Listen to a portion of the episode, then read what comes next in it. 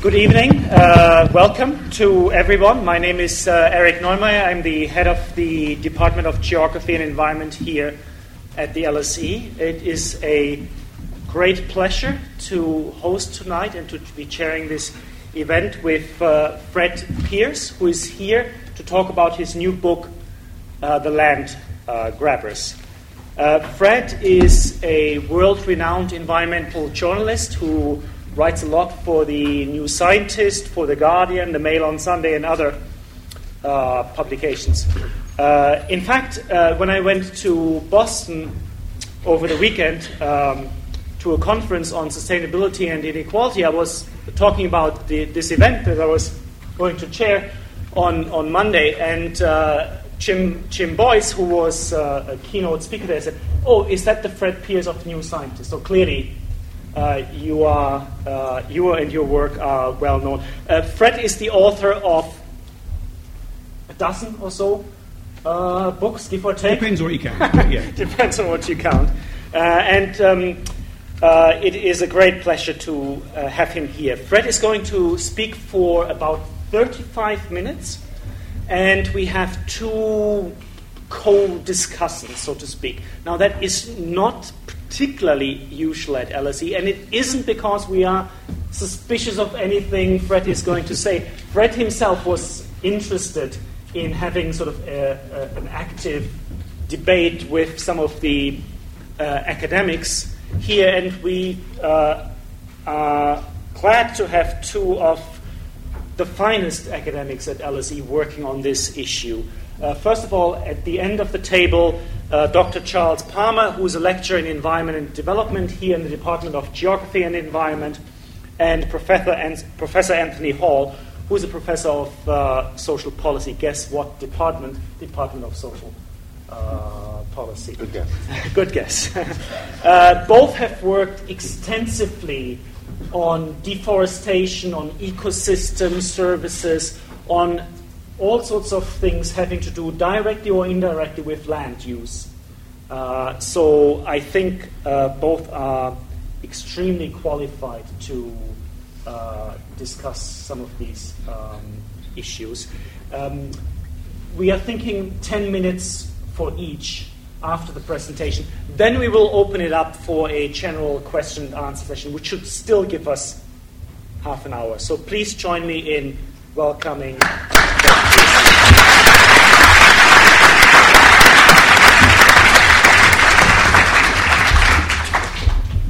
Thank you. Um, it's great to be here. Thank you very much. Fabulously good audience, actually. I'm really pleased. Um, this is the cover of my book. Um, it's a work of journalism, I guess, rather than um, an, a work of, uh, of academia. Um, I hope it's not uh, Newsnight style shoddy journalism. I hope it's good journalism. But it is, at any rate, reportage with references. Let's put it that way. It's a global investigation um, of land grabbing, this new phenomenon really of the last five years of people buying up farmland across the world to grow crops for the global market in farm products. Crops like corn and palm oil, sugar and biofuels, all of which seem to have rising prices, making their production more and more profitable and holding the land where you can grow the stuff more and more profitable. And some of the most unlikely places are being snapped up. And gullible governments, I think they're gullible, are selling land cheap, sometimes actually giving it away free, in the belief that it will bring economic development to their countries, particularly in Africa. Too often, I find, um, I think it is unlikely to do anything of the sort. It's early days sometimes, but the evidence is that people want to quick get in, grab their profit, and get out. And I'm afraid too many corporations investing in Africa in particular take that approach. Um, this man may be the world's top land grabber. He'd certainly like to be. His name is Sai Ramakrishna Karuturi, an engineer from Bangalore who grows a tenth of the world's traded roses. So, you know, if you're buying a rose on Valentine's Day, 10% chance that it comes from one of his greenhouses. He does this. Um, no, his greenhouses don't take a huge amount of land, but he now wants to move into mainstream agriculture. He wants, he says, a million hectares of land under his ploughs in Africa. Now, I don't know how good your geography is, whether you can imagine a million hectares, but it's an area slightly larger than Kent, Surrey, and East and West Sussex combined.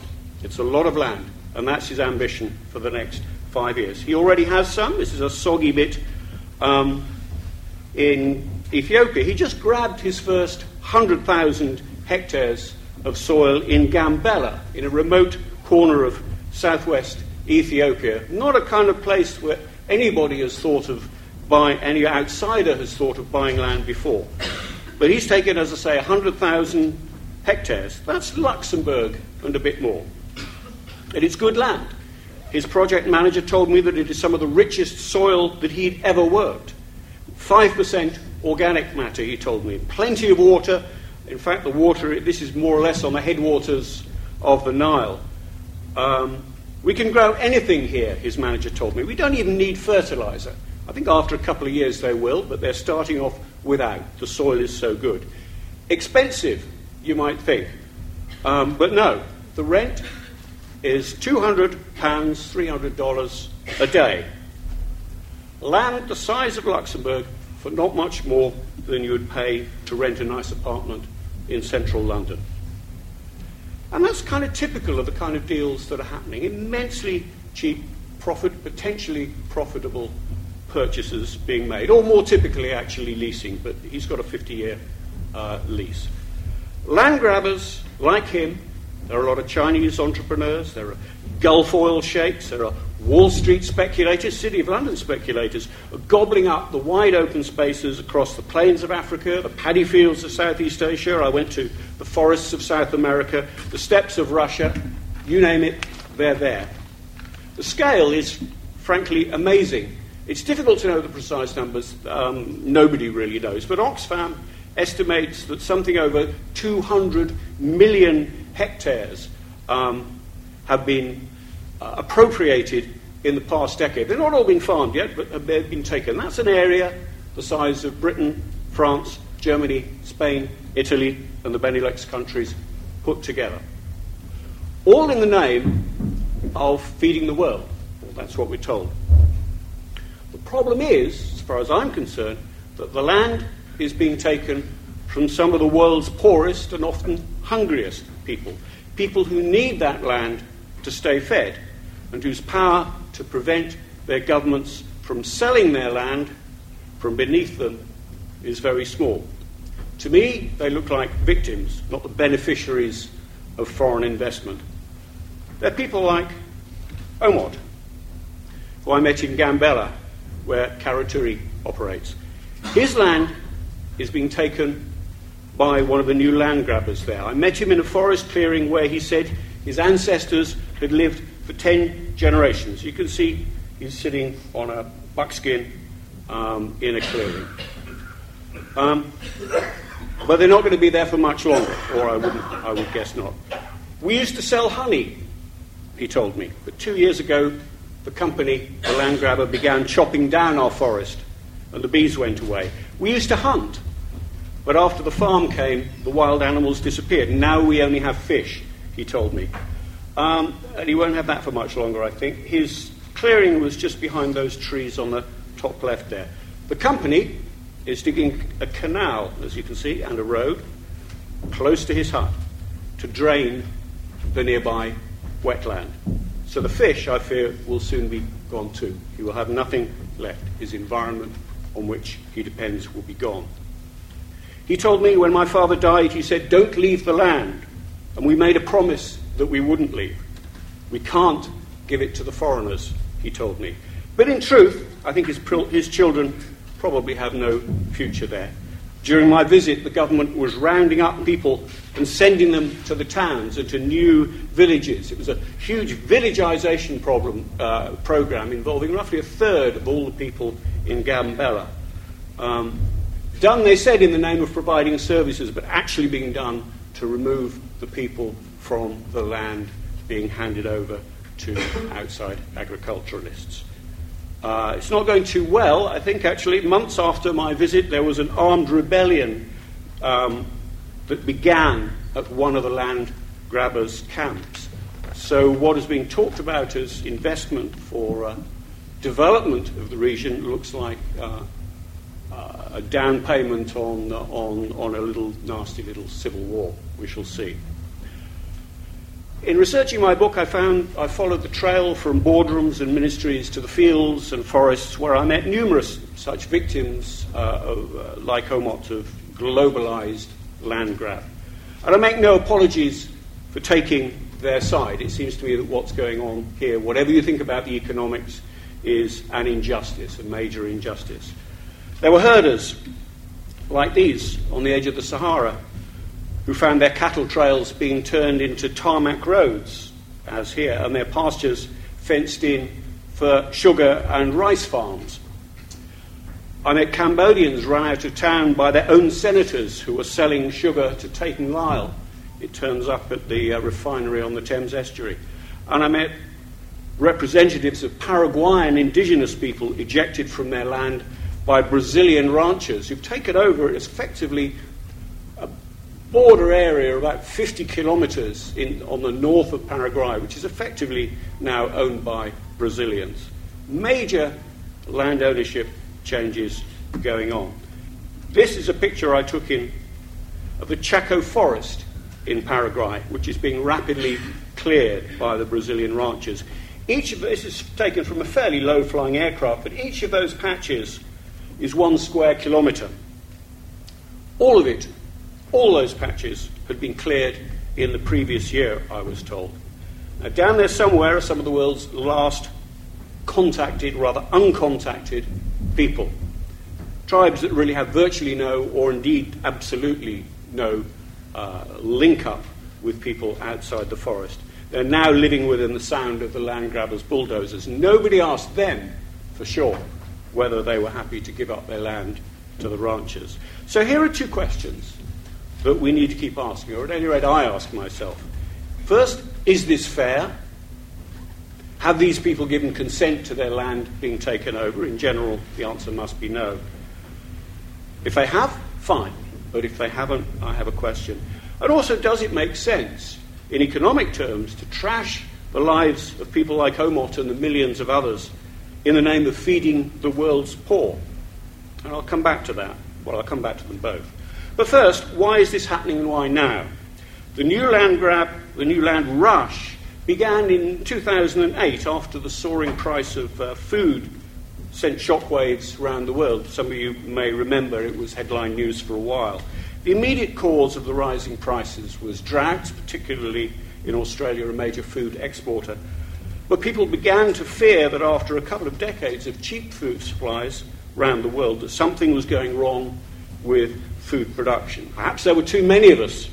Um, perhaps the era of uh, cheap food was gone and a new era of expensive food and food shortages had arrived. That was the perception anyway. The spectre of kind of Malthusian famines returning. Um, and not just among sort of fringe environment groups. The British government chief scientist, John Beddington, saw not a blip in these sudden rises in food prices. He saw a long term trend and he talked about what he called a perfect storm, in which a combination of climate change and rising world population, disintegrating ecosystems, and land and water shortages were going to create an escalating food crisis over the next decades that could see, as he said, hundreds of millions starve. Well, you know, people have said those kind of things before and they haven't happened, but that was the concern, that was the environment in which land grabs started to happen.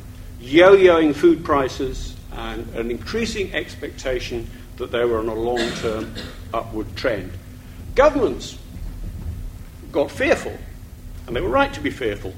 Historians among you will know that bread riots are bad news for governments almost wherever they happen. They bring down governments. And high food prices have caused food riots in the last five years here we are in Tahrir Square in Cairo. Um, that is a bread helmet, um, they tell me. That's what it was called. That is, at any rate, bread on his right ear. We like to think that the Arab Spring was due to a popular demand for democracy, But actually, a lot of the people demonstrating in Egypt and Tunisia that year, um, like this guy, were protesting principally about food prices, uh, demonstrated by the bread helmet. To try and insulate themselves from this kind of thing, a number of major food importing nations with more organized governments, like China and Korea and South, Saudi Arabia, have begun scouring the world looking for cheap, secure land to grow crops for their citizens back home. And they've been recruiting their national corporations, Daewoo in, Saudi, in uh, South Korea and others, to take over the land and set up large agribusiness corporations. South Korea set a target to establish Korean owned farms on foreign soil to grow a quarter of that country's food by 2030. It's had some hiccups along the way. Daewoo caused a coup in, in Madagascar by, uh, by trying to take over large areas of, of arable land, but it's still trying, and that, and that was there, that deal was called off. But Korea is still on course to get that land. And once food prices started rising with governments and major agribusiness corporations moving in, um, speculators as you might, might imagine, joined in too. They saw rising prices for food commodities, rising prices for land. They figured that there were coming food shortages and there were profits to be made. Here we have George Soros, one of the most famous investors, I guess, certainly one that, uh, that many other investors will follow. And he was saying in 2009, I'm convinced that farmland is going to be one of the best investments of our time. He's personally been buying in Brazil. I saw one of his farms, and a lot of other investors have followed. Since 2008, 2009, investment bank, banks and hedge funds and so on have been fencing in African land in particular. It's the cheapest. Um, and cornering the market in everything from Brazilian soy fields to Chinese poultry farms and so on. Goldman Sachs have been buying up Chinese poultry farms, which is a curiosity, but I guess they know what they're doing.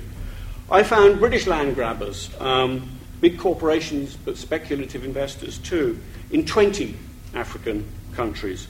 Associated British Foods, one of our largest food combines, acquired 120,000 hectares of sugar plantations in six African countries. A British banker called Leonard Thatcher, no relation that I know of, claims control of more than half a million hectares in the new state of South Sudan in a deal done with an aged chief whose people have since denounced the deal, and indeed so has he, so maybe he won't get his hands on the land. But that was the deal that was done. Some unexpected people get involved. General Sir Redmond Watt, who uh, commanded British land forces, Britain's top soldier until 2008, and who organised the Queen Mother's funeral, turned out to be chairing a company with options on more than 200,000 hectares of bush in Guinea, in West Africa. Uh, it was a deal done with the government, but they tried to pay a little bit of compensation to the villagers whose land was being taken. One village, they told me, was persuaded to sell its land for three pounds. Not a small amount of land, we're talking about a large area of grazing land for three pounds. This is not precisely the land, but good land uh, like this. Why do African governments go along with this kind of thing? Why, indeed, do some of them encourage it? Have an open door policy for foreign investors. Well, some people talk about corruption, and I'm sure sometimes, you know, some people get a bit on the side. But they also do believe that almost any foreign investment must be good. That's the prevailing view if you talk to officials and min- indeed ministers across Africa. Almost any foreign investment must be good. They often feel guilty, the more aware ones often feel guilty about their past failure to invest in agriculture, hugely underinvested in over the last 50 years since independence, essentially. Um, but they react to that by not discriminating between good investment and what is frankly get rich quick speculation. And there's been too much of the latter. It's not all bad. I've seen some good stuff. Some companies do intend to be there for the long term. Oddly enough, some of them are palm oil companies, which get a bad press, uh, quite reasonably, for their environmental damage, but actually do have an interest in being there in the long term because they're going to grow or they're going to uh, harvest their crops over perhaps a 30 year cycle. They need to invest a bit in the land and indeed in the people, so they're often not too bad. Um, in Liberia, this is here, I found a British palm oil company, um, got nearly 200,000 hectares, but it was reviving an abandoned existing plantation. And it was also offering to buy produce from local smallholders, which seems to me a better model for land grabbers. If they're going to be involved in, in taking over land, well, take a bit of land, but then buy stuff from local farmers, local smallholders. That may be a more useful model than the slamming quick and get out one. But at any rate, it had built this new school. These kids hadn't had a school before. So good stuff can happen. But from what I saw, too much of the investment has been bad news for locals. They've been turfed off their land. Often the contracts stipulate that the land will be given to them without any people on it. And the people thrown off the land get no compensation, no really anything. They're just impoverished by the process. They're certainly not developed by it. There are other issues, other resources involved here sometimes. Often land grabs are really water grabs. Water to irrigate crops is an increasingly short supply around the world. Countries like Saudi Arabia, one of the biggest land grabbers, after all, have plenty of land. Trouble is, it's desert. What they need is land with water for irrigating crops. One estimate is that uh, food production in a fifth of the world today is limited not by land shortages, but by water shortages. So, land with water is a key commodity.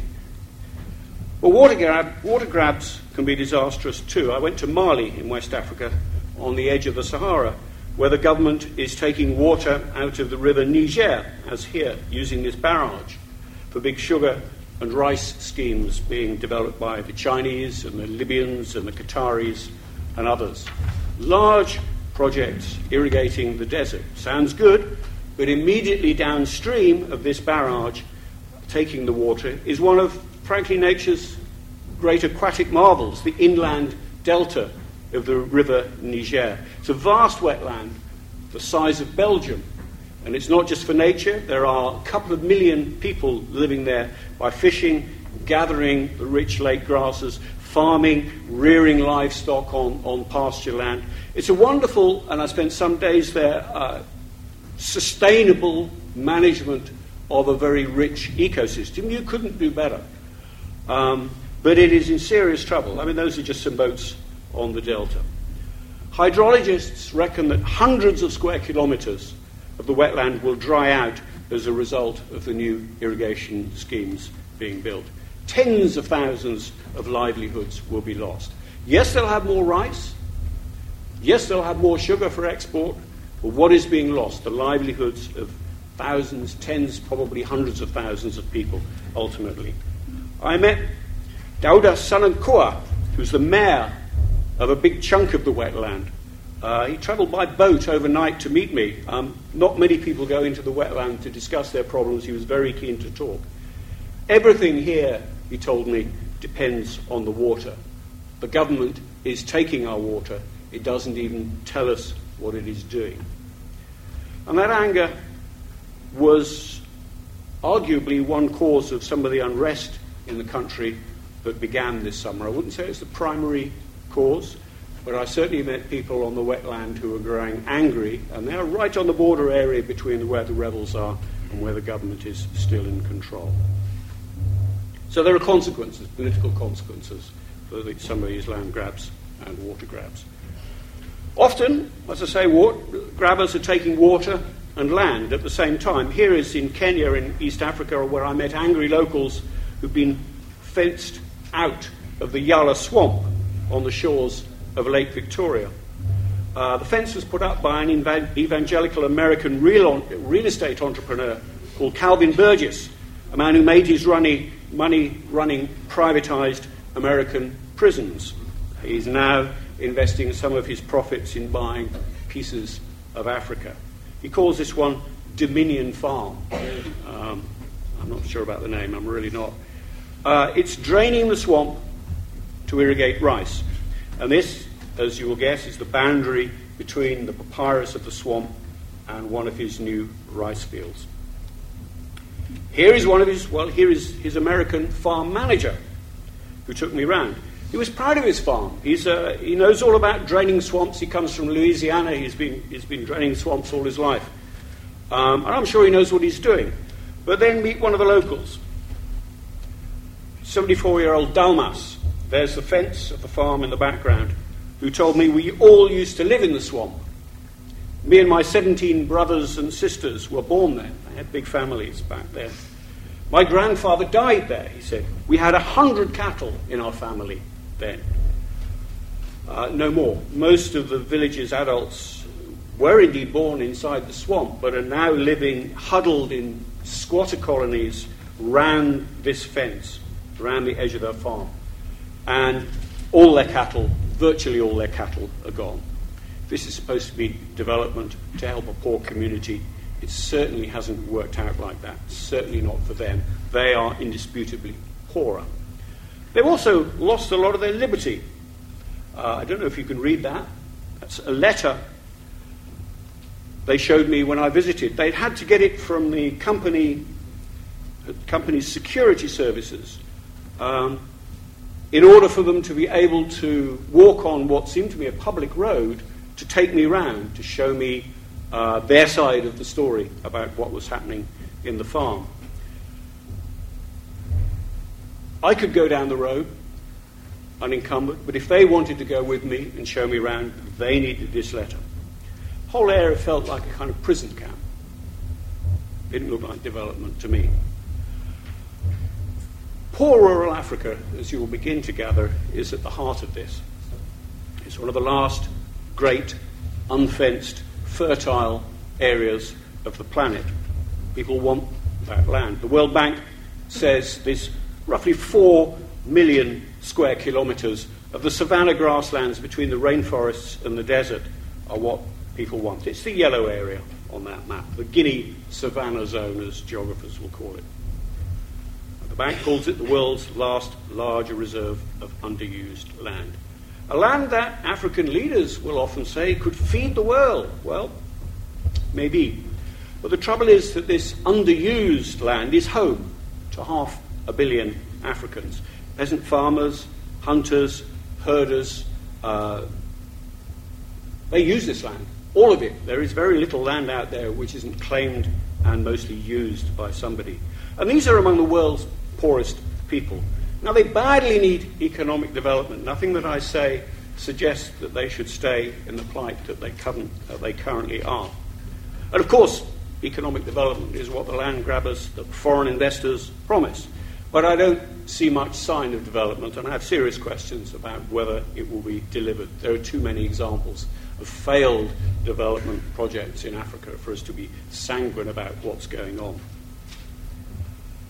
And there's another problem. Despite the frequent talk about needing this land to feed the world, that's what's on the prospectuses of many of the, uh, of the would be investors as they go around the city uh, looking for money. Um, many of the land grabbers, however, are not growing food at all. Uh, one of the biggest uh, growth areas in, it, during the land grabbing time has been for biofuels. Biofuels are spreading across Africa. In Mozambique, biofuel concessions now cover an area larger than Scotland.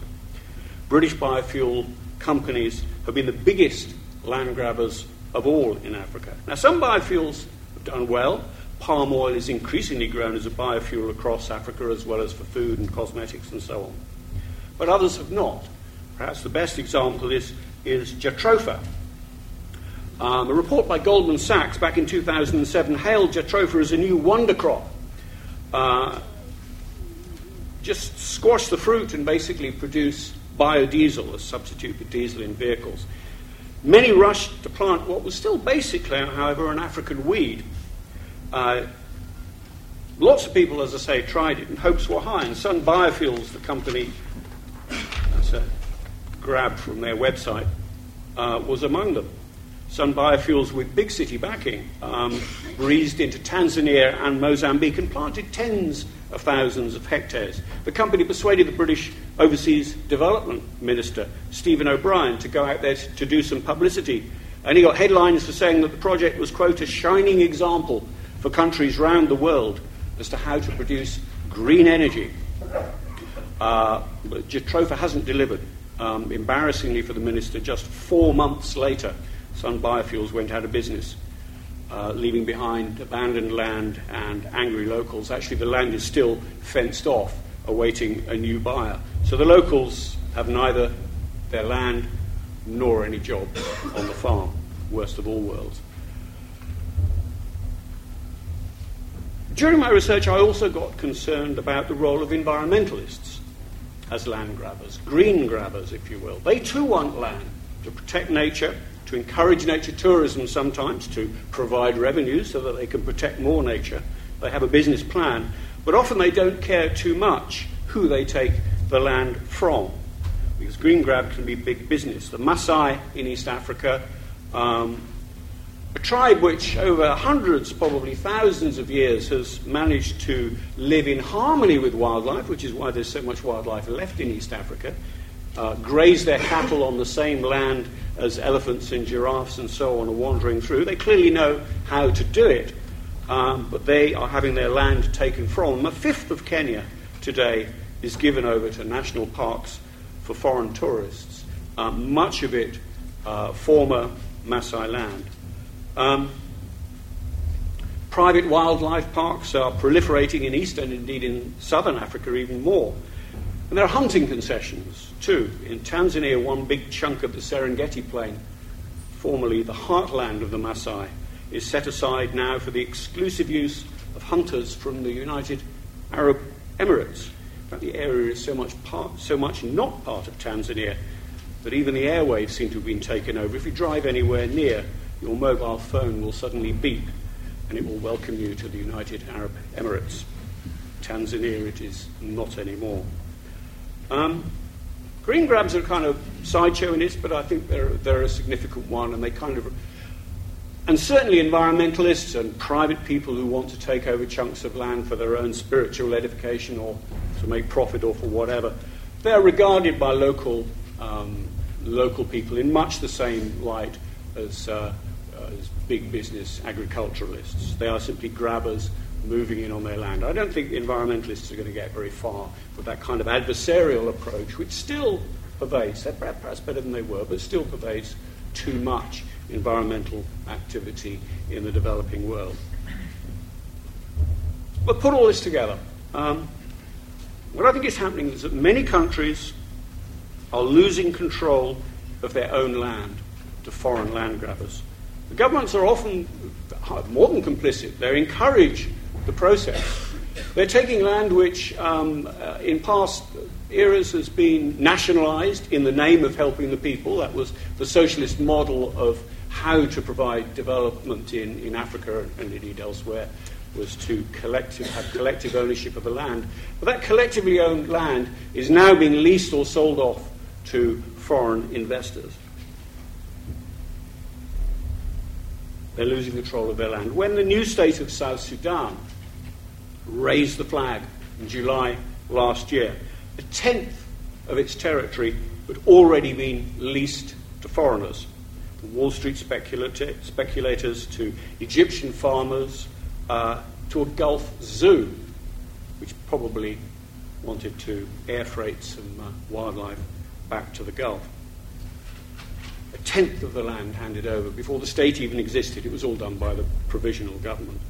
Three quarters of Liberia in West Africa, a country recovering from civil war, is now parcelled out in concessions for logging companies, mining companies, palm oil plantations like the one you saw, rubber plantations like Firestone, which has been there for a long, long time, and the like. Um, I'm not sure that this is a sustainable model for Africa or indeed anywhere else. Handing over the most fundamental resource of, for many of these countries, their land, just handing it over uh, for foreign exploitation. Nor, I think, are the methods that are being used right. This is the sort of model for the high tech prairie style agriculture that most of the agricultural land grabbers say they want to bring to Africa. This is going to transform African agriculture. They're going to do it with big kit like this. This is in Kenya. And yet, even among the land grabbers, many of them don't seriously believe, despite what the prospectuses of their companies say, don't seriously believe that mechanized prairie style agriculture is seriously going to deliver uh, development in Africa. It's done some quite interesting things in Brazil. I wouldn't say that it can't be done in the tropics, um, but I don't think Africa is the same as Brazil. At any rate, in 2008, James Siggs, who's a British farmer from Yorkshire, I think, joined up with a Canadian venture capitalist to create what they called US style large scale agriculture on 100,000 hectares that they'd leased in the Congo, the Democratic Republic of Congo. The company said that it will be a breakthrough for that country's development. It could feed Africa. Its website, if you look, is still full of pictures of combine harvesters charging across Africa for all the world as if it was the American prairie. But a couple of years later, I heard Siggs admit at a conference that, quote, industrial scale farming displaces and alienates people, creates few jobs. Well, you've got all this kit, you don't need many African employees, creates few jobs and causes social disruption. And surely that is closer to the truth. Displacing and alienating people, creating few jobs, and causing social disruption. Some say that present farming is doomed, that we've simply got to move to large farms. And there's a long, there's a big debate in the uh, development literature about whether small farms or big farms are going to be best in Africa and elsewhere. Some say that only big farming with big kit like this can feed the world. Um, I'm inclined to disagree. I think I'm probably am biased, having met many of the people who are losing their land. But there is a lot of research that I've read which suggests that, in fact, small farmers are very often delivering higher yields on their, on their land than big farms. Their interest is in maximising farm production. Agribusiness and investors, their interest is in maximising profit, and that can be quite a different thing. Where the, agri- where the agribusiness people are pl- uh, parking this farm machinery the smallholder may have a kitchen garden, may have chickens running through the yard. They're working harder on their land. Um, it's not always true, but I think there is a case to be made for saying that the best way to do development is going to be to invest in smallholder farmers. And I saw a lot of instances of people doing good stuff. Even in Africa, where a lot of things go wrong, it can be very difficult. So here is Benny Kombo in Kenya, who sold his fruit to local towns and was actually exporting to Gulf states. In Zanzibar, a lot of small farmers getting together to set up dairy businesses that selling to towns on the island and beyond. And there are fresh greens, fresh green beans being air freighted to Europe from Kenya. Um, this is Jacob, who makes a very good living selling green beans from his small holding near Nairobi to a British company that sells them to UK supermarkets. If you pick up on a Saturday morning a package of green beans that says that it's produce of Kenya, it'll have come probably from smallholder farmers such as him. He's doing very well out of it, so please keep buying the beans. Some farmers are setting up processing businesses so they can make greater profits from their produce. They're planting trees, they're digging terraces to improve their land. They're setting up tourist lodges. This is um, a wonderful lodge, Il- Ilangwezi, in Masai land um, in Kenya, where you have to uh, pay $150 a night to stay, and it's a wonderful experience. Um, I think investing in small farmers, small landowners, tribal groups where they still persist is going to be key. Africa's future lies in helping its small farmers find new crops, new markets, and sometimes new confidence. Not fencing off their land and packing them off to the cities. I don't believe that's the way forward. We need less big kit. We need fewer fences like this one. This is around Dominion Farm in Kenya. We need small, more smallholders in fields like these guys in Liberia. Here's another truth the world already grows enough food to feed 10 billion people. This idea that we've got to annex all the land because otherwise we won't be able to feed the world is really not true. The trouble is, we only eat about two thirds of that food. A lot of it rots, it's eaten by rats and pests, or it's thrown away in the bin by us, or quite a lot of it is turned into biofuels these days. And of course, some of the land is used for growing non food crops, uh, cotton and rubber and so on. Um, a billion people today go hungry or don't have enough food, not because there is no food, but because we cannot help the hungry grow their own food or distribute equitably what we have. Whenever there's a famine, after all, in some God-forsaken corner of Africa, you can be pretty sure that there is food in the warehouses somewhere where hoarders won't sell because they're waiting for the prices to rise. And the problem is that the poor are too hungry, are too, excuse me, the hungry are too poor to buy. Poverty is what needs addressing here. The problem is not shortage of land, it's poverty. Given that, it seems to me that making the hungry even poorer by taking their land doesn't look like a good place to start with development. We should, I think, probably there are codes of practice and things being developed. The UN is talking about it. What might be good land grabbing and bad gra- gra- land grabbing. I think probably we ought to ban it, except under circumstances where we know that the locals have bought into it and have given their consent. We ought to ban the land grabbers and start investing in the real farmers. And usually that means the local smallholders. Um, I'm going to stop there. Thank you very much.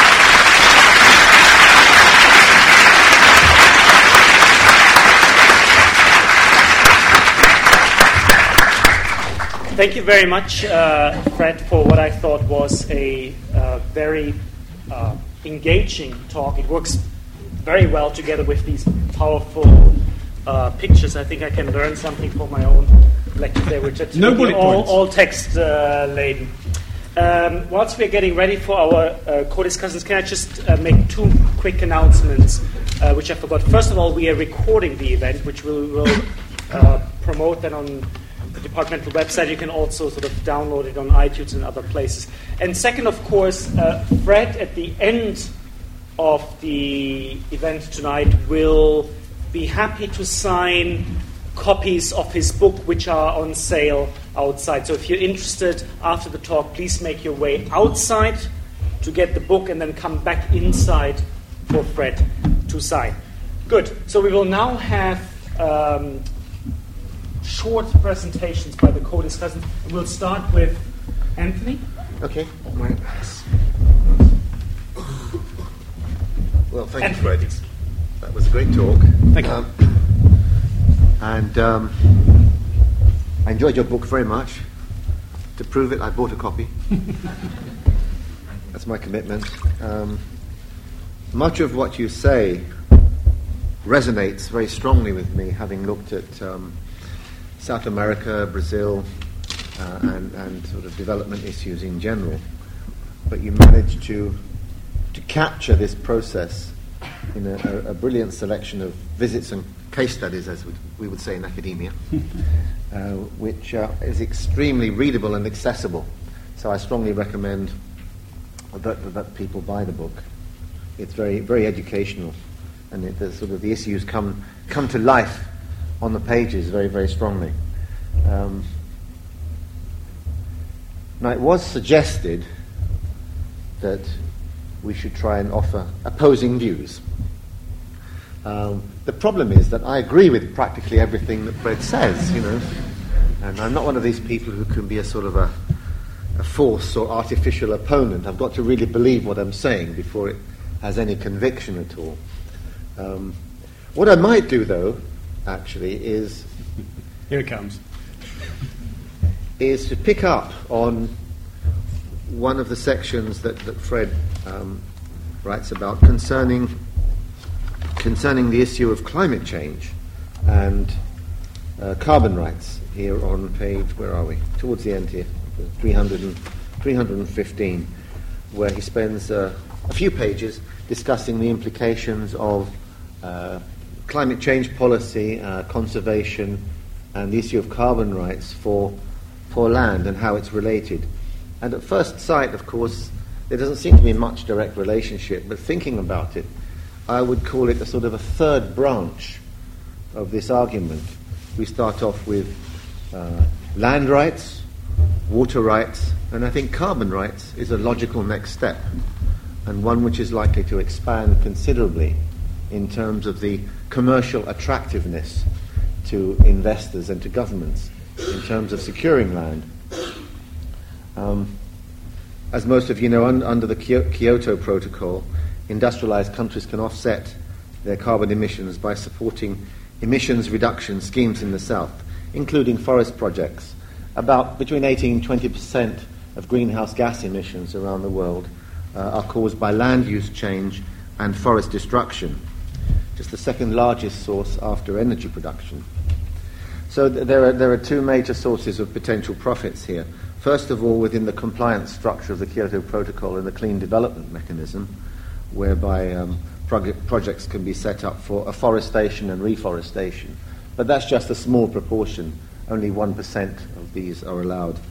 Uh, 1% of the total is allowed to take the form of forest projects. Uh, roughly 40 out of 5,000 clean development mechanism projects are actually uh, to do with afforestation and reforestation. So you may dismiss this, oh, small fry, nothing to worry about, we're okay. The problem is um, REDD. Nothing to do with socialism. Uh, if you were a perverse critic, you could call it the red peril, uh, and I would be um, loath to do so. But REDD, it's R-E-D-D, stands for Reduced Emissions from Deforestation and Forest Destruction and Degradation. And um, this is a burgeoning industry, which I've always been very supportive of because it provides economic incentives for forest users to conserve forest rather than destroy it and bring it into bring it into the sort of large-scale commercial production that Fred's been talking about. But it's it's environmentally friendly, uh, but it's also potentially quite profitable because it generates carbon credits. Um, and while it is outside of the official UN framework at the moment, sustained largely by foreign aid donations through the United Nations and the World Bank, etc., and some private sector uh, carbon offsets, it does look, once some of the technical and political issues can be overcome, likely to grow as a potential temptation, shall we say, to those seeking to control land in order to capture the carbon credits and the potential profits involved. And as we already know, there are a number of um, investment companies which are based on this potential, and some of them seem to have been doing very nicely, thank you very much. There are something like 14 million hectares of forest carbon projects which could potentially fall under an official REDD umbrella if it were ever to become officially incorporated into the UNFCCC framework. Um, and on the face of it, this is brilliant, all right, because this is going to go a long way towards mitigating climate change, um, in theory, preserving the livelihoods of those people, those populations who depend on the forest. Some of the populations which we saw in Fred's presentation have suffered at the hands of commercial farming and agricultural developers. But there is a dark side to this, I think. And the danger is that unscrupulous governments and commercial interests could use the carbon framework as a tool for controlling natural resources and gaining access to these profits. There is a risk, as we've seen in some projects so far, in some initiatives, that forest populations and indigenous groups could be displaced from control over their traditional lands, or at least given token participation in order that outside interests might capture the benefits. It's estimated, well, Fred quoted this figure as, in one of the examples he quoted in his book, that the local communities actually themselves attracted about 20% of the total benefits from one particular uh, carbon uh, forest project. And I would think that's pretty typical, actually, because most of the money gets absorbed in expensive consultancies um, and other costly, costly uh, inputs into the process, which don't necessarily end up by benefiting, benefiting the, the, the, forest populations and the indigenous groups uh, actually uh, involved. So there's all sorts of carbon cowboys, fraudsters, and potential for cor- corruption involved in this. And, and I'm a strong supporter of REDD, okay? I'm not here to denigrate REDD and, and criticize it, but one has to recognize the dark side. So the potential benefits to communities could be considerably smaller than anticipated, than, is, than are publicized by the organizations that, that um, deal with these schemes, and uh, the potential uh, profits could be much larger in, in commercial terms. So, what is crucial, I mean, in terms of policy implications, I think, in this context, is two things. I think, firstly, that uh, REDD um, carbon verification standards be strictly implemented, that safeguards, social safeguards, be built into these schemes, and that social analysis be incorporated to induce local participation by populations in their design and implementation in order that they be part and parcel of the whole process rather than mere tools which can be easily manipulated by unscrupulous interests who are out to seek seeking maximum profits. The, the other essential item, of course, and this is what was obviously lacking in many of the cases I think that Fred quotes in his book, is local organization. People are simply not organized in order to stand up to commercial interests and to unscrupulous local officials and central governments. Um, whether it be in the case of uh, the sale, the unscrupulous sale of land, and, and the eviction of local populations for commercial agricultural projects, or whether it be under the guise of carbon sequestration, climate change mitigation schemes, uh, and, and uh, initiatives of, of, a similar nature. They don't look the same on the surface, but they could potentially be two sides of a very similar coin. Um, one which would have a green face, and one which doesn't really have a green face. So I think this, this particular aspect, you could almost write a book about it. Well, I just have done, in fact. Um, bit of publicity there. Um, you could almost write a book about it, and there are many books written about REDD as, as an issue, but usually from a technical standpoint, in terms of green contextual issues rather than as a social issue. So, um, those of you that want to rush out and buy a book, which is very good on this, um, here is one on forest and climate change. And um, it's an issue which uh, is certainly supported and strengthened in, in, the international debating arena by committed non governmental organizations and the more serious climate change interests. But it's also one which is exploited and um, taken advantage of by some of the more unscrupulous commercial and uh, official interests. And that's something we have to be careful of because this could lead to a, uh, as Fred was saying, a sort of an environmental green grab if we're not very, very careful. Okay. Thank you very much.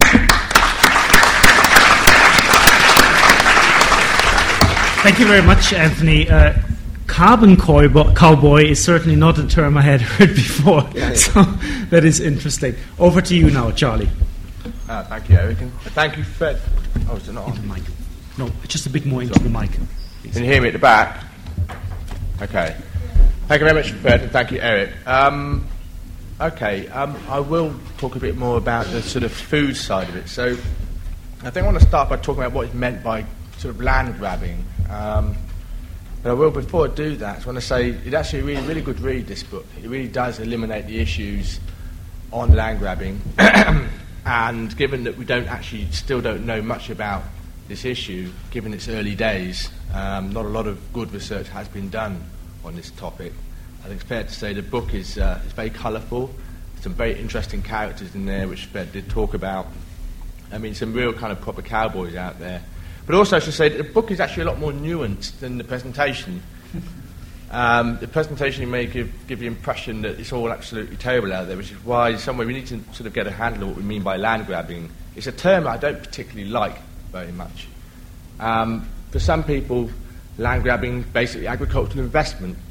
It's people putting in money into countries that are not their own, to try and invest in the land, invest in agricultural productivity, and possibly benefit those living on the land. For others, and in other cases, land grabbing is like a sort of neo colonial exercise in stealing land. Now, the thing is, both of those definitions are relevant. It depends which case you're talking about. So if you read the book, there's a lot more nuance in there. Even within a given country, you will see certain cases where you see both going on at the same time. Good cases where people are really are investing in local people, local infrastructure, investing in agricultural productivity. And, uh, and other cases within the same country, even with the same crop, who are doing exactly the opposite. The case of Liberia is a good one. So you described an example of an enclave where they basically fenced off a whole area of land to grow, if I remember right, palm oil. Um, and, but even within the enclave, they were providing education, uh, healthcare services much better than the average for Liberia as a whole. And another case, the one you mentioned in the talk, where it wasn't enclaved, it wasn't cut off, they actually had sharing contract agreements with local farmers, or buying produce off local farmers. So the story is a lot more nuanced than the term land grabbing would suppose. And I hate the term land grabbing. I think it's really misleading, and I think it's almost perjurative, and I would be very careful with that. I would not, you know, at what point does land grabbing become foreign, uh, foreign direct investment and vice versa? I think that's an important point to make. So the issue of this land grabbing comes to really relates to agricultural production, and also with respect to sort of green um, green issues as well. Green grabbing, another stupid term. I won't focus so much on the green grabbing. I'll focus on food production because that was really what most of the talk was about. I think most of the book is, is, a, is about food production. I think this is really important. I think the book does highlight what we do and don't know about agricultural production um, with respect to certain countries around the world, or as you say, oil sheikhs, Chinese billionaires, whoever, all these people, it's a very colourful book, um, investing in, in land in order to secure food supplies for their own countries. In other words, some countries are going to parts of Africa to secure land in order to feed their, their own hungry populations. So is it the poor stealing from the poor to some extent? Um, the thing is, the reality is that we still don't know a lot about what's going on on the ground. What seems to be the case is that where these deals actually take place and where they're actually implemented, because many of these deals are just on paper. So the, the Oxfam figure of 200 million hectares, well, in reality, we don't actually know how much land has been um, secured for these kind of bilateral agricultural deals. Um, it's only a matter of time before we actually see how much is going on, on the ground. And the thing is, my take on this is that, for the most part, a lot of this investment really won't come to light. The reason being is that many of the countries where the investment is taking place are themselves so poor um, and so, um, um, if you like, um, racked by conflict, uh, with weak civil society and so on. It's unlikely that these investments will ever really come off over the long run. Um, nonetheless, where the deals are taking place and where they are being implemented, we are seeing evidence of a gradual enclosure of the commons where people who formerly would have been using these areas of land for their own subsistence and so on, are being gradually excluded from that. And that's definitely a serious issue that you have raised very well in the book. Um, but beyond that, it's really quite difficult to see what's going on, um, apart from the contestation over land. But that brings me to the third point I raised about the cause, you know, what's actually driving all of these land deals? Why are these countries securing these deals?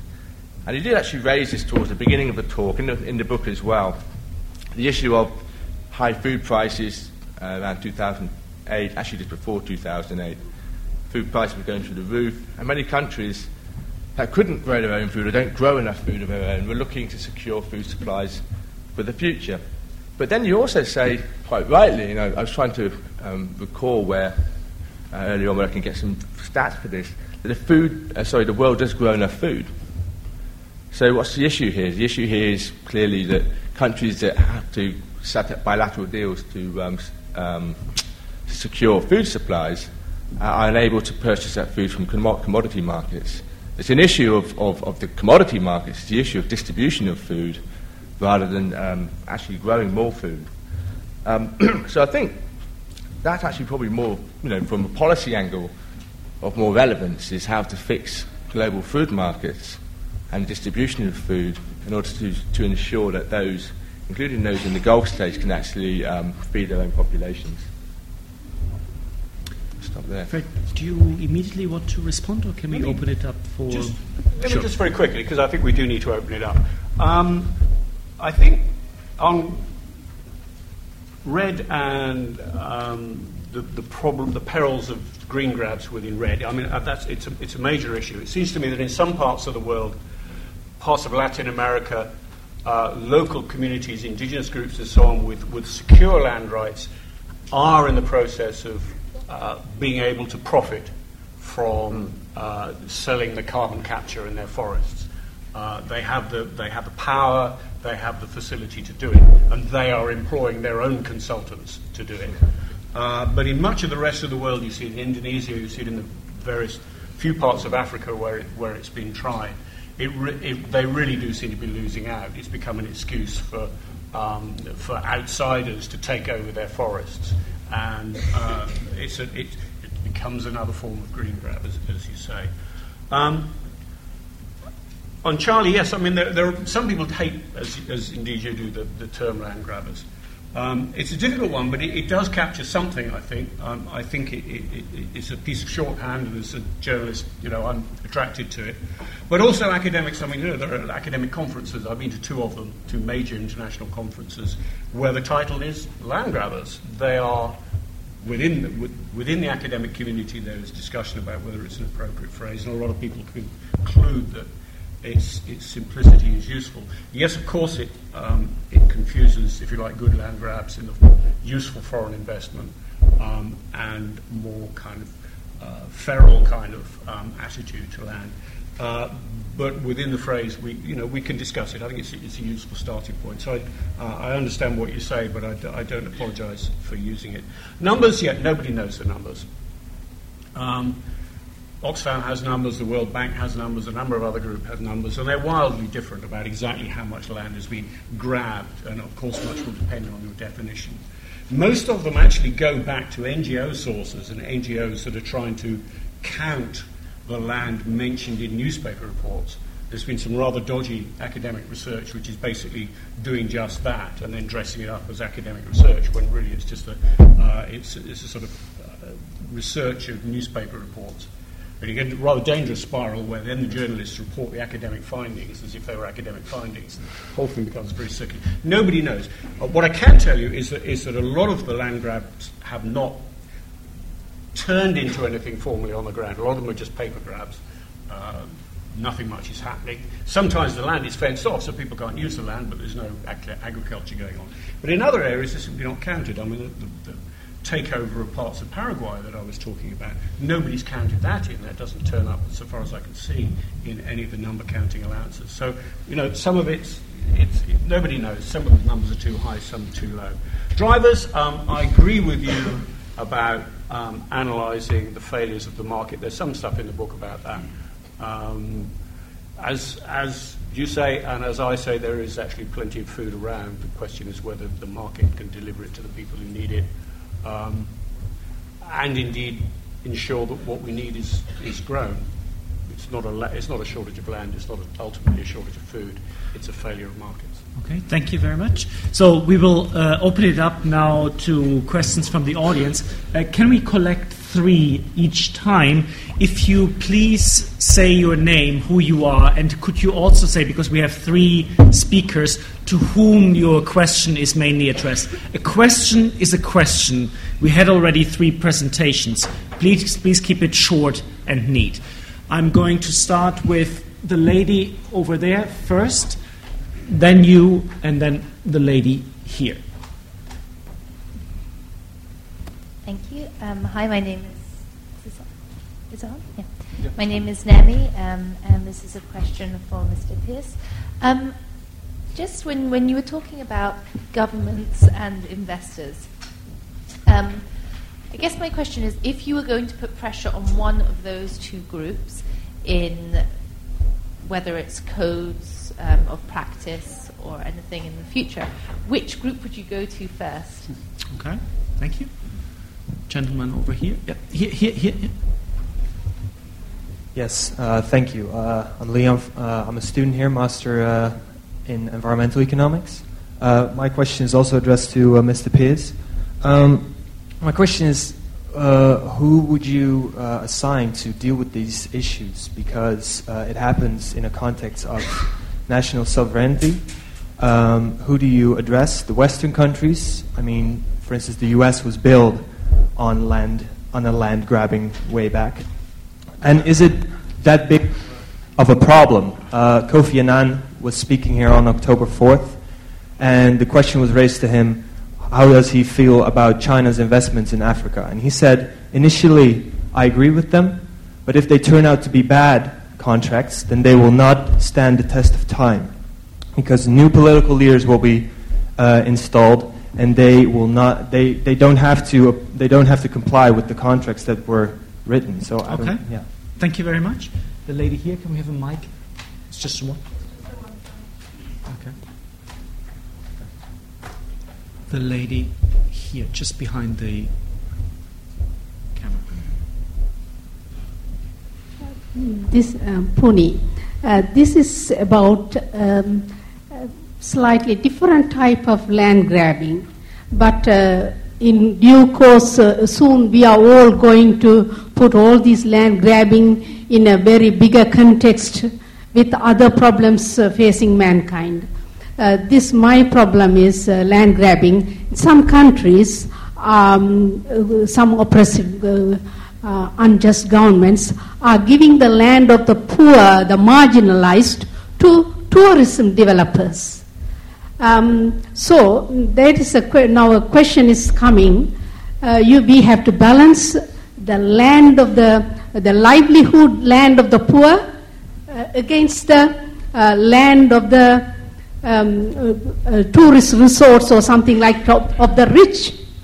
Um, I come from uh, North Sri Lanka, where the people are right now under the boots of the army, and the people who are displaced by area bombing and shelling and put in camps are now being dumped in uh, cleared jungles and not allowed to go to their coastal villages, which are being sold to tourism um, businessmen. Uh, it may be indigenous or uh, foreign uh, this thing. So we are going to face a bigger problem Okay, thank you very much. We're going to start with Fred, but of course, if Anthony or Charlie want to say something as well, you chip in. Okay, um, governments or investors who to put pressure on. I mean, uh, ultimately, I mean, this has to be about government within the countries who have the land. Much of what is happening is a failure of the government within those countries. So my approach, um, and this relates also to the question about national sovereignty, my approach is, is that you know, those countries need better governance. The people who live on the land need a bigger voice. Um, and it is ultimately about setting up demographic institutions. Um, I'm a little wary about whether it's me or Greenpeace or Oxfam or whoever it is pontificating about land issues in other countries without engaging with uh, groups within those countries who are fighting on these issues. Because um, you, you really have to um, be uh, supportive of what's happening within those countries. Otherwise, I think in practical terms, you won't get anywhere. Um, and you know, politically, it becomes another form of, uh, of, in, of imperialism, if you like. So one has to do that. Within that, I think there's an awful lot that can be done. Um, corporate people are very wary of, uh, if you like, corporate risk. Um, and part of their corporate risk is their reputational risk. They've had a kind of free ride with land grabbing for a while. You can go and there really hasn't been a downside to doing some quite dodgy things. But as NGOs and others get uh, a voice uh, and start campaigning on these issues, there will be risks to them. And I think that will make them back off. But I think fundamentally it has to be about supporting uh, people within countries and trying to improve governance there. Um, I think that probably really does answer the question about national sovereignty. That's where I think things lie. Um, I'm not against tourist developments in principle. I am in, against tourist developments that are dumped on people and on people's land without them having a say. I, I pointed very briefly to that tourist lodge in Kenya run by Maasai people the, with the profits being used within their community. Absolutely in favour of that. Um, the problem very often with these is, is, is outsiders coming in, whether they're domestic elites or foreign elites. Um, frequently they're in cahoots at all, of course. Anthony and Charlie, did you want to add, or shall we ask for more questions. Okay, we'll go for more questions then. Uh, can I have the gentleman here? My student in the, I forgot your name, but I remember her. student on the top, and the gentleman over there.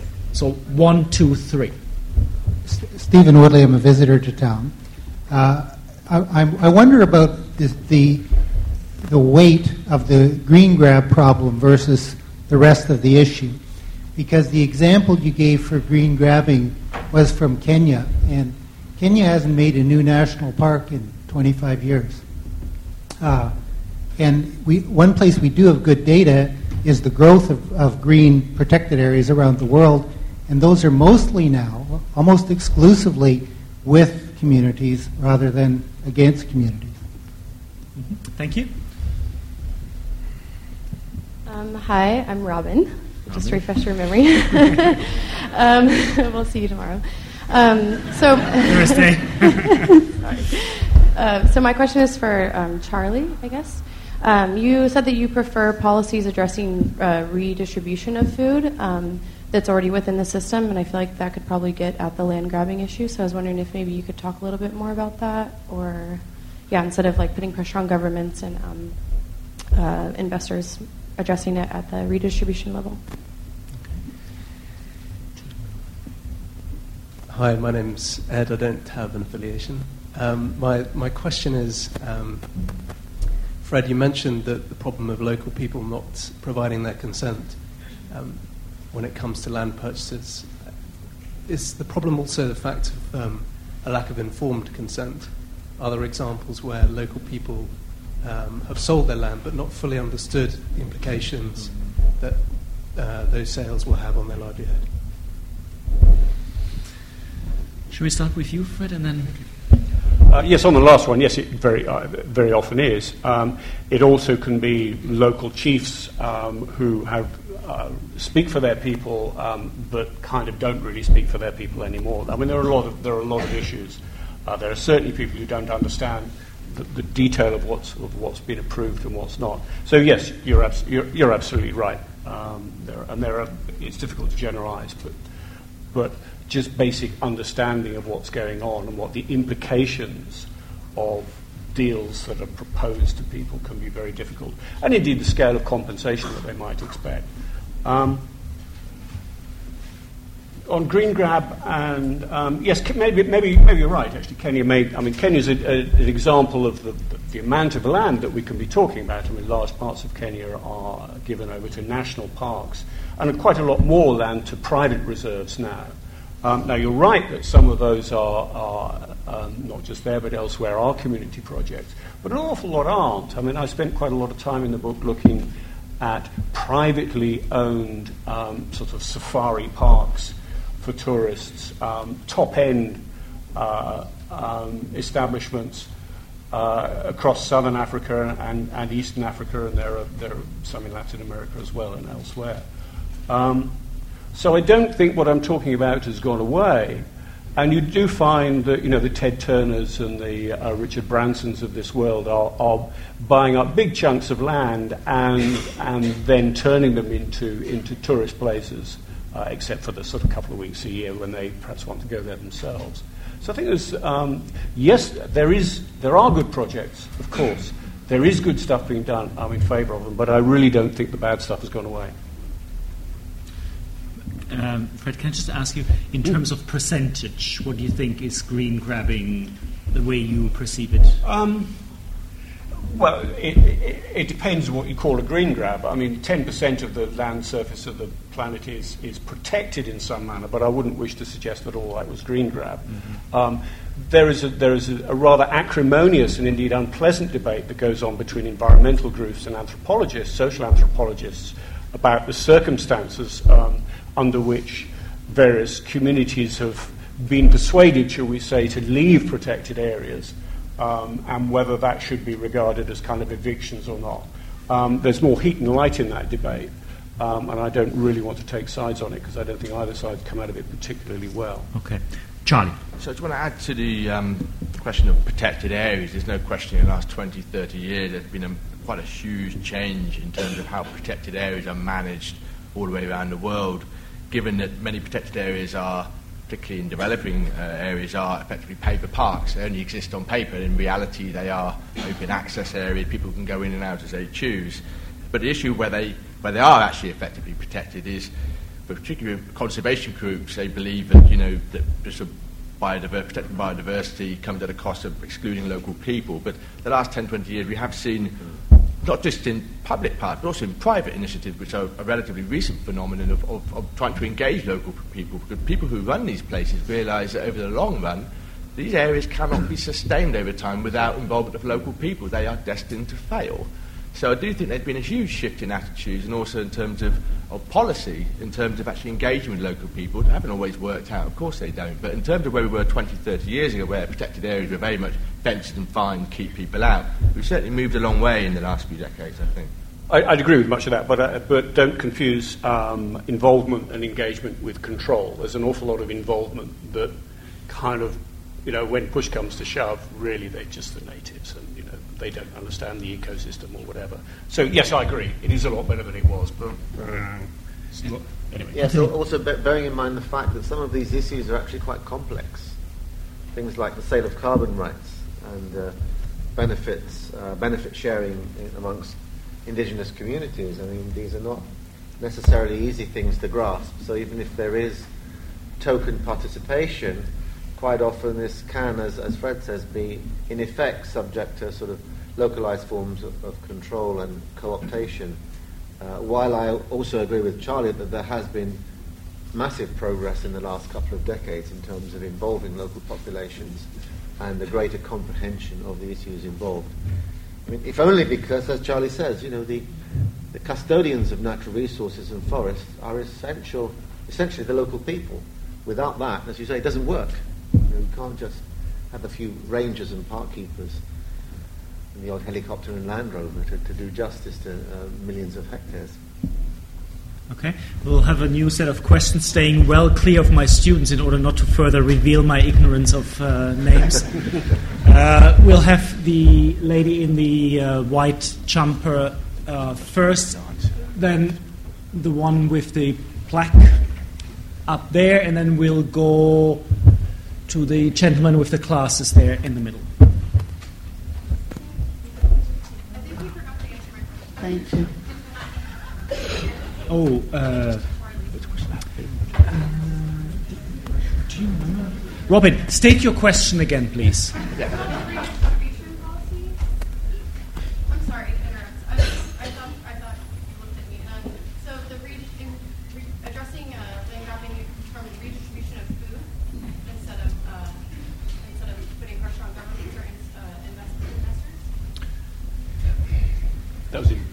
you, isn't it? Yeah. Robin, did you okay, never mind. Robin, Robin, I must, I must confess, I didn't understand your question very well. But then, you know, I'm not the expert. Uh, we'll have you as a fourth, and you'll restate your. All right, we'll go here with the lady first. Yes, um, thank you very much. My name is Beatrice Groth. Um, I want to say, first of all, thank you to Professor Eric Neumayer uh, for raising this awareness over Africa. And um, uh, this, the whole thing to me looks like another exploitation of Africa.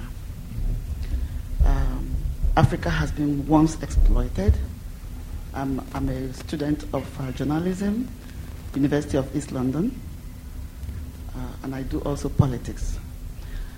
Um, looking into the history of Africa, I think everybody should start helping Africa to stand and not to fall. So every effort we make to bring Africa down is pushing Africans back to Europe. And everybody, all Europeans, are blocking ways for Africans to enter. But if there is problem at home, just like the birds. When the weather changes here, they go somewhere else. You can't stop them. My question is, sir, how can you, or all of you, help us to stop this exploitation on Africa. They've been once exploited as slaves, and now they're exploiting their land and their property. So I think the question is again on policy. Yes, I came from Nigeria, I mean, German Nigeria, and in Nigeria, the waters, the oil companies have ruined mm-hmm. the Nigerian land. Mm-hmm. People can no more farm. Mm-hmm. They don't in Africa. Nobody receives benefit like they do in Europe. So the, the, the source of crime is because of poverty. And people who can farm on their land, fish their food, are no more able to do these things. And the government is not supporting them. Majority of the go- government, they are 99.9% criminals. So nobody is supporting the poor man. So at the end of the day, it's coming back to to where, what we are talking about, exploitation. Please, how can this help to stop exploitation of the Africans? Very good question. Can we have the the lady up there in the black? Yes, please. Hi, um, my name is Artemis. Um, thanks so much, Fred, for holding this talk. This is actually just a question for Anthony. Um, in relation to carbon rights, do you think that there's maybe too much focus on market mechanisms such as emission trading schemes and the, um, the REDD mechanism? And do you think that there should maybe be more focus on legislation on ca- carbon capture storage? Um, and do you think that this could maybe be a threat to carbon rights in the future? And the gentleman here with the glasses. Hi there, um, Andrew Gordon McLean. I'm a researcher for um, International Institute for Environment and Development, IIED. Um, a question, perhaps reflecting on some of the, the, the comments tonight, which is um, prior informed consent, and also how do you stop exploiting people. So my, my question really is, is going back to, I think, um, and this is both to uh, Anthony Hall and to Fred, Fred Pearce. Um, within this kind of process, it's very difficult to find, and I wouldn't certainly, from experience I've, I've got from looking at some um, land deals that went on between biofuel companies and communities, when you go out and you actually you talk to the companies and you go out and talk to the communities, their understanding of what went on is exceedingly different, and the power relationship is, is I mean, the, the um, the difference in power between those two parties is huge. So, as the watchdog, as a kind of a, a, fair broker within these deals that go on, because a lot of communities will end up having very unrealistic expectations, and often local, uh, often government people don't help that at all, and they then end up losing out. So, my question really is who could be those types of the honest broker within that process? Okay, good question as well. Fred. Yeah, then I think both questions are, are, a bit the same, actually, in, in, in, my approach to them at any rate. Um, yes, Africa suffers hugely from exploitation. Yes, it's sometimes, I hate to generalize, but can be its own worst enemy. Some countries, governments can be. I think actually African people have to start asserting their control over their own resources, over their own land, and say no, and not feel that they have to invite in every foreign investor who wants to come in because um, they, they sort of feel they need to. There has to be a kind of, uh, perhaps lose a, the sense of the sort of victimhood, which I think does. Um, can be a problem under some circumstances, just be a bit more assertive. And that really comes, my thinking is really, as I was answering the question earlier about what outsiders can do, is outsiders can in, invest in helping political processes within African countries. Encouraging NGOs, I think NGOs are absolutely critical as honest brokers in many of these activities, best NGOs certainly and by NGOs I don't just mean groups in cities or groups that are part of an international network. I mean, I mean groups living in forests, uh, campesino networks, and whatever you like. But the sort of civil society, just to outsiders can help them develop expertise and knowledge and the confidence to pursue campaigns about issues like that. And you do see it happen. You see it happen a lot in Liberia. We've talked about Liberia wonderful NGOs very active there and linking up with other groups across West Africa. That, I'm sure, is the way forward. Groups like IIED, I believe, do a fantastic job in helping link up those groups, helping provide resources for them. But ultimately, the politics has to happen within African countries. It can't be done outside, and it shouldn't be done outside. Yes, I mean, I, I would, um, I would certainly um, endorse what Fred has said. In terms of, to take the second question first, in terms of trying to do something about the very unequal, very asymmetric power relationships which exist between the um, holders of power, as it were, and local communities, the people on the ground. It is a serious issue. Um, people, traditional peoples, often don't understand what they're getting into. They don't have a clear understanding of the issues. They are very dependent on, as Fred says, the honest power brokers, mainly through civil society organizations, NGOs in particular, to lay it out before them and to uh, make sure that they don't get the rough end of the stick. So it's all about building organization, building participation, and empowering, empowering local groups to have an active, active role rather than being uh, trampled over at the end of the day. Not as easy as it might sound sometimes. We academics often talk about the beauties of empowerment, but how that is actually reflected on a day-to-day basis is another matter indeed, because there are many different layers in these power relationships. And we shouldn't over-romanticize NGOs either, because quite often they're in it for very selfish interests, very selfish reasons, not necessarily having the altru- altruistic concern for the poor that maybe they, sh- they should have sometimes. But having said that, of course, there are many excellent, excellent organizations out there fighting for these issues. On, on the first question of um, carbon capture and storage, uh, I don't think it's an alternative, Rued. It's a complement. I mean, there are still huge doubts about the kind of, of benefits of which REDD is capable of delivering. And um, optimists like myself often tend to paint a rosy picture in terms of the potential here, but I think one has to uh, explore all the options. Carbon capture and storage is, is, not an area I'm particularly um, expert in, to say the least, but whatever options exist, I think they should be, uh, they should be looked at together as complementary activities. Charlie? I just want to add a quick point to the point about the um, how African countries can help themselves or what they can do. And I think, again, generalising is is not very satisfying in a way because I mean, it's obviously there's a huge diversity of countries. Some of which have quite strong civil societies, some of which have quite strong democracies as well, and are quite able to look after themselves, and others, particularly when you had your examples, Liberia, Sierra Leone, uh, right at the opposite end of the scale. These are the countries that are most traumatised of all, and it's not, perhaps not surprising that a lot of these land deals are taking place in some of the most fragile states on earth, not just in Africa. So, again, you know, talk about Africa, we all know it's a complete waste of time generalising, but those countries are pretty, pretty damn fragile. Okay. I think we could uh, continue this discussion forever, but unfortunately, we have to come to a close. I know there are so many questions uh, unanswered. May I just remind you that the book is uh, outside for sale. If you want to get a copy, bring it back in for it to get signed. And then please join me in thanking both Fred, and Charlie.